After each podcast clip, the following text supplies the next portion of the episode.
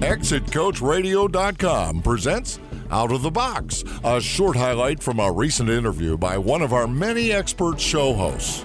Hear the full interview at ExitCoachRadio.com, the information station for age 50 plus business owners. The last time we talked was in, I believe, uh, middle of June. And at that time, as we discussed, the AB 1103 mandate was for buildings that were 10,000 square feet, both commercial and industrial parks of 10,000 square feet and above.